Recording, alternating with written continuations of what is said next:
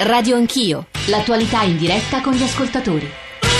Avete sentito le prime notizie del nostro GR delle 9 sulle quali stamane Radio Anch'io sta cercando di fare un approfondimento, di approfondire insomma un po' il nostro compito che portiamo avanti o proviamo a portare avanti ogni mattina con voi ascoltatori e da voi ascoltatori ripartiremo. Parliamo del vertice di ieri, della questione rifugiati, dei rapporti eh, con la Turchia soprattutto. Collegati con noi ci sono eh, da Firenze eh, Selin Shan, giornalista turca, e da Udine Loris De Filippi, responsabile dei Medici Senza Frontiere per l'Italia. In nostri riferimenti 335 699 2949 per sms, whatsapp, whatsapp audio, radio anch'io, chiocciorai.it per i messaggi di posta elettronica e anche eh, l'account su Twitter eh, che ci permette di essere visti eh, da Periscope. Ci sono, devo dire, stamane molti e densi messaggi da parte di voi ascoltatori. Ne leggo un paio, ma ci sono tre ascoltatori che stanno aspettando di intervenire e gli darò subito la parola. L'Unione Europea scrive un'ascoltatrice che non si firma, eh, cioè un un'ascoltatrice, è incapace di organizzarsi e dotarsi di una politica efficace e scarica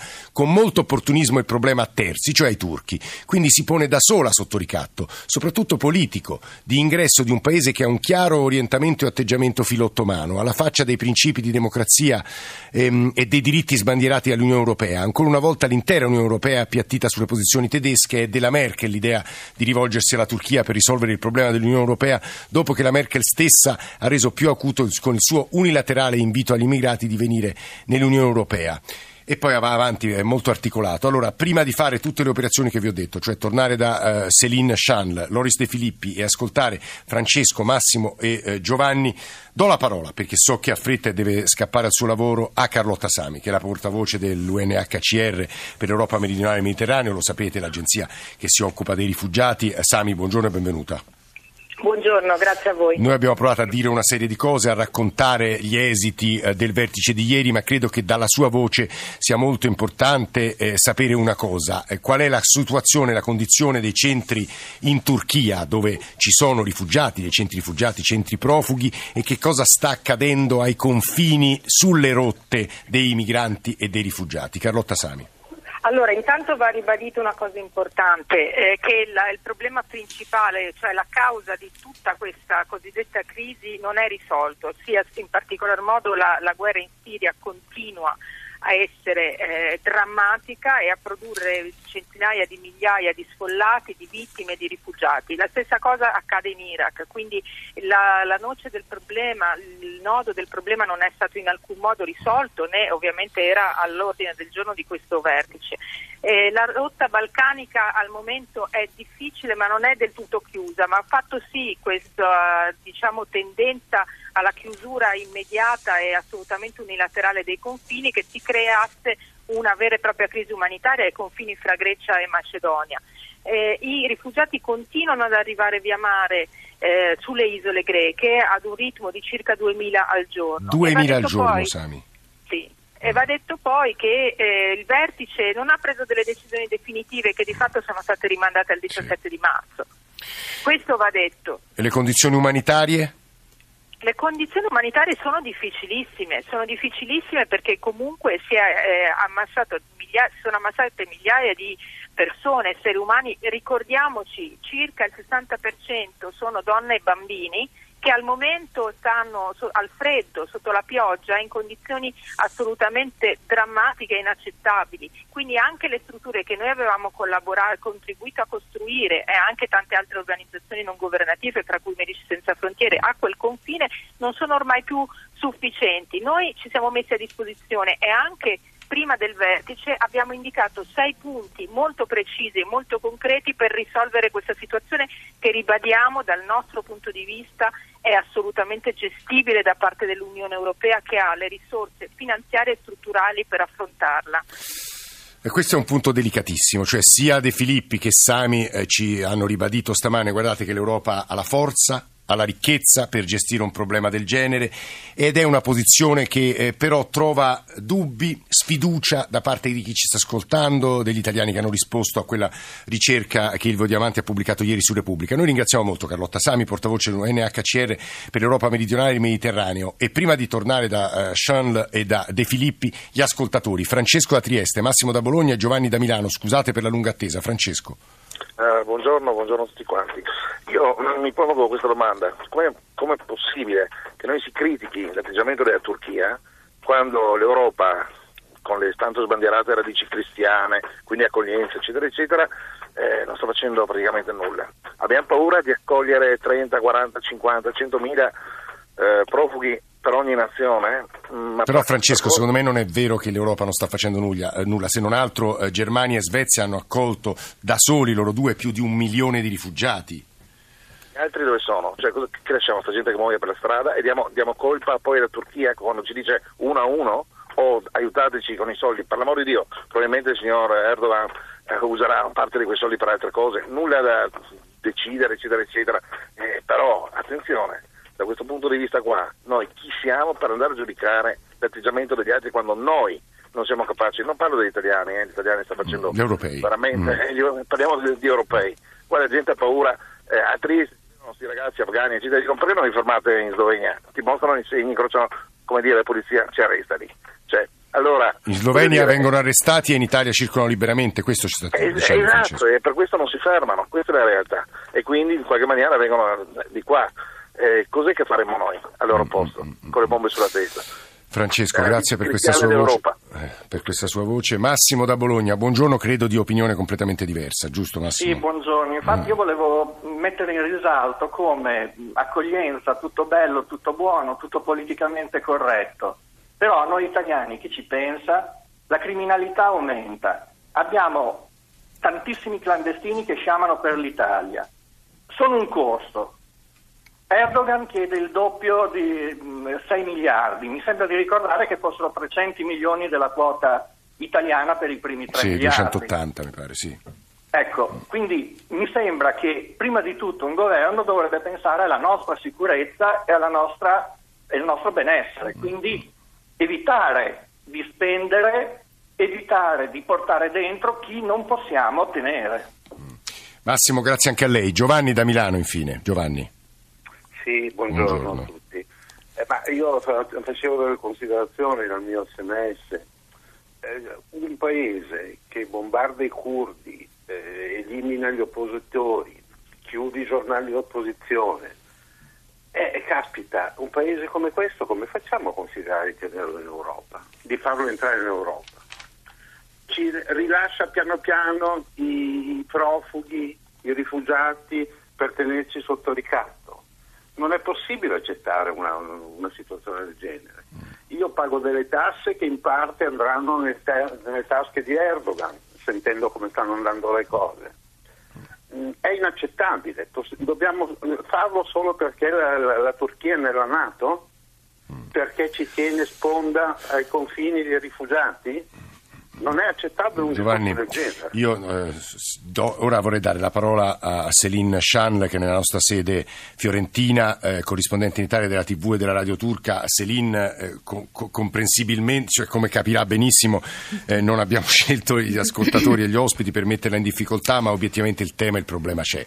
Sì, sicuramente capisco e non mi sono offesa.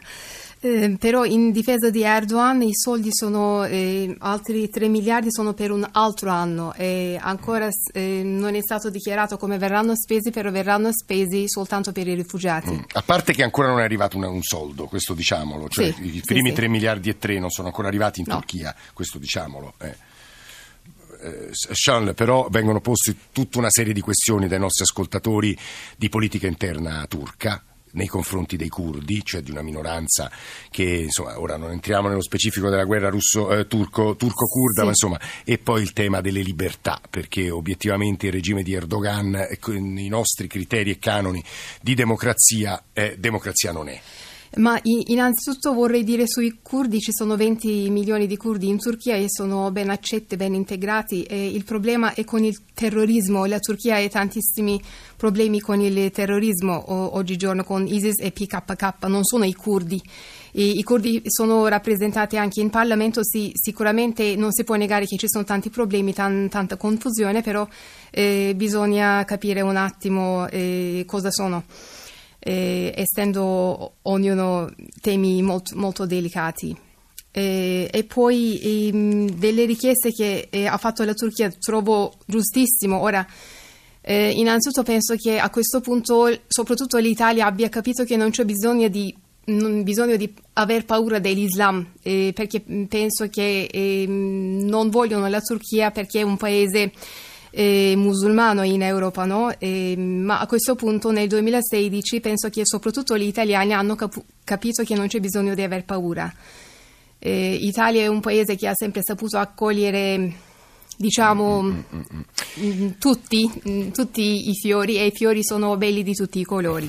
C'è Céline Chan, la giornalista turca che sta parlando. Loris De Filippi, sono state dette moltissime cose, responsabile Medici Senza Frontiere Italia è, è nella nostra sede di Udine, tra l'altro l'ascoltatore di Trieste diceva una cosa che fa capire quanto le normative europee siano dissimili l'una con l'altra, diciamo l'applicazione delle normative, cioè un, un afgano che circola eh, in Italia ehm, circola in Slovenia viene messo in carcere. De Filippi.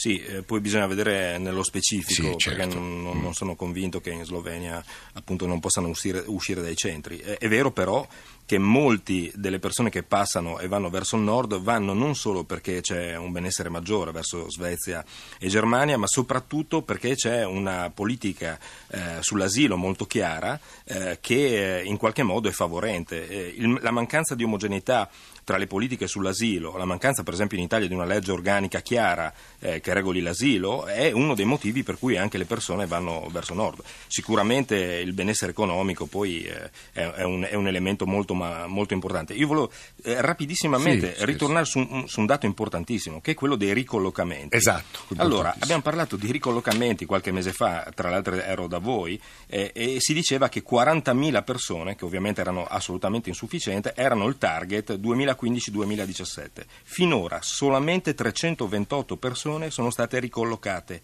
Questo è un dramma. Se l'Europa si chiude in questo modo, è evidente che i muri continueranno ad esserci e le persone, la disperazione continuerà a premere contro quei muri. Ed è un dato di fatto. O c'è una condivisione o eh, si capisce una volta per tutte che quello che abbiamo visto finora è la punta di un iceberg, di un fenomeno molto più grande, che, che, stravolge la vita di 60 milioni di persone o altrimenti non, non, veramente ne subiremo le conseguenze. Il mondo sta cambiando Scusi radicalmente. Filippi, eh, cerchiamo di essere chiari su questo punto perché credo che gli ascoltatori ne abbiano diritto. La questione dei ricollocamenti mette in fortissima discussione il Trattato di Dublino, giusto? De Filippi, cioè uno degli obiettivi dell'Unione Europea in questo vertice non se ne è discusso, speriamo nel prossimo, fortissimamente chiesto dal governo italiano, è che salti il Trattato di Dublino, che, l'accordo di Dublino, che prevede in sostanza che il, eh, chi entra nel continente europeo debba eh, fare domanda di asilo, se è un richiedente asilo, nel primo paese in cui arriva, giusto De sì, Filippi? Esatto, esatto. Questo è il punto, cosa che non va più bene.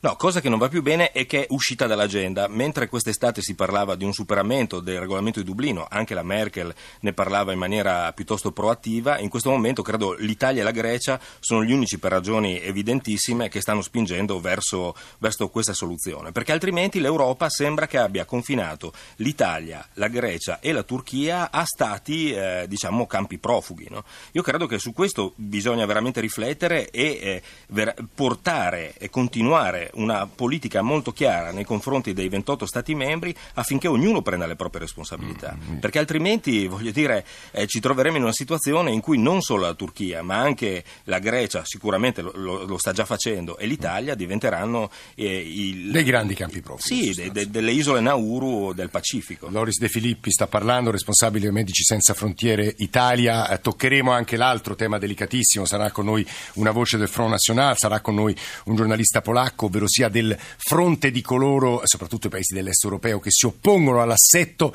che ha in testa Angela Merkel. Lo dico perché stiamo per collegarci, anzi la saluto subito con Tonia Mastrobuoni, corrispondente della Repubblica in Germania. Tonia, buongiorno e benvenuta. Buongiorno a voi. Eh, Merkel ha, eh, Angela Merkel ha scommesso sull'accordo con la Turchia. In questo momento immagino che ci sia anche una difficoltà politica interna per Angela Merkel e anche un po' di imbarazzo.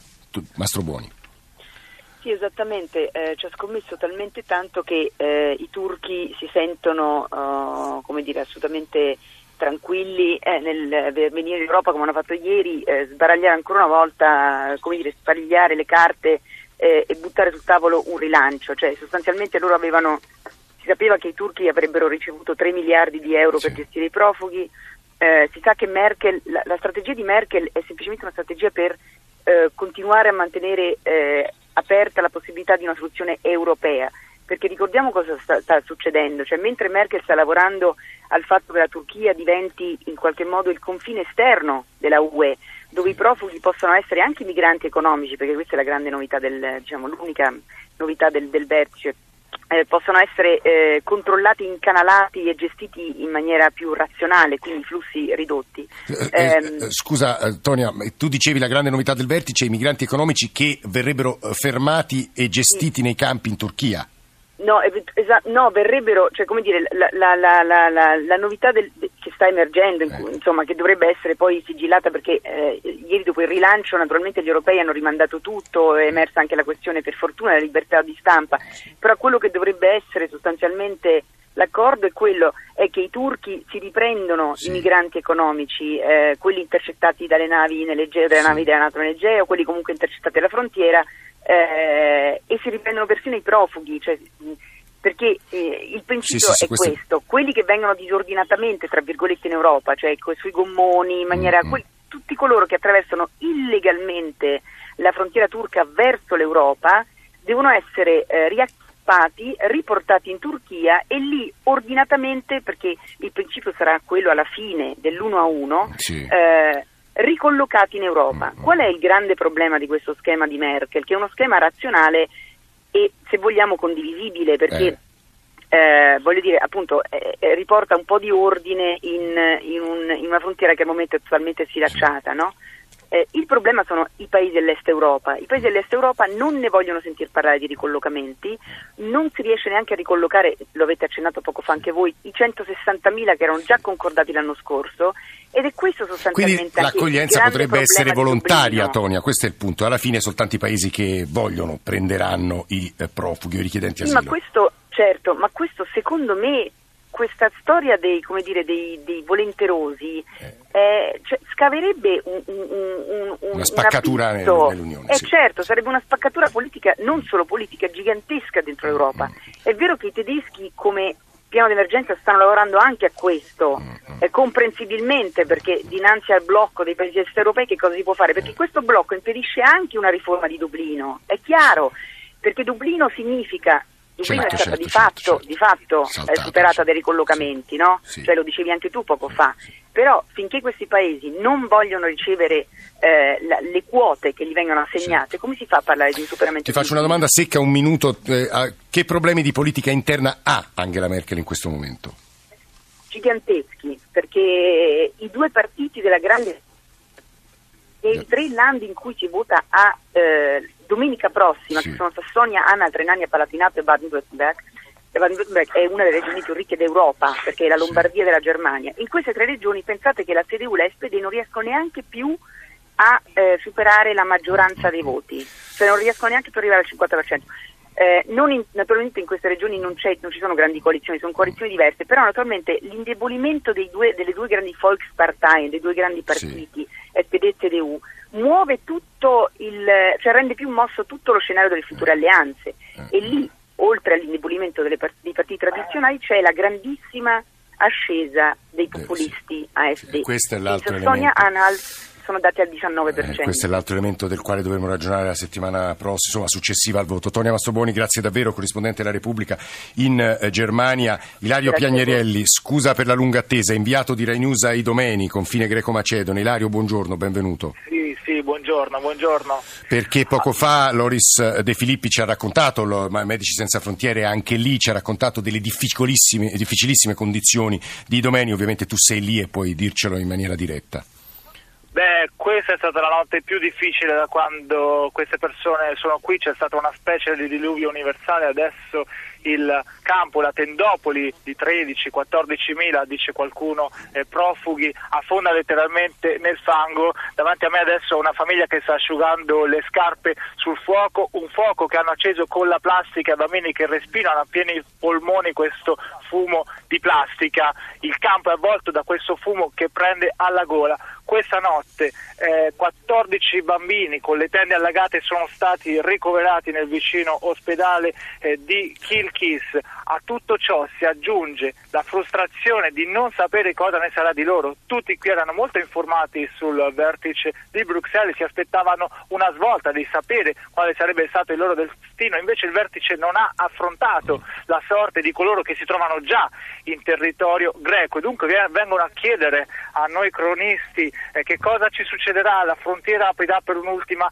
volta per lasciar passare solo noi e poi la rotta dei Balcani chiude oppure saremo redistribuiti per i paesi europei, un altro punto che come diceva la collega eh, non è stato affrontato, è di, di difficilissima attuazione, se non è rimasto lettera morta oppure resteremo a marcire in un campo profughi in Grecia. Lo scenario forse probabile è quello di un'altra Calais dove loro saranno con la forza eh, redistribuiti non in Europa ma in qua, nei centri di accoglienza che il governo greco sta approntando qui in questa regione del nord. Entro la settimana saranno pronti 17 mila eh, posti in più. Comunque eh, la rotta dei Balcani se sarà chiusa oppure no lo vedremo, lo, cap- lo inizieremo a capire oggi da quello che succederà in quello stretto varco aperto lungo la barriera in filo spinato e vedremo se i macedoni continueranno a prendere quegli esigui gruppi di persone, un centinaio al giorno come nei giorni scorsi, oppure chiuderanno definitivamente. Ilario eh, Piagnerielli, grazie davvero al nostro inviato, inviato della RAI a eh, Idomeni. E chiuderei questa parte chiedendo a Loris De Filippi, io dicevo poco fa,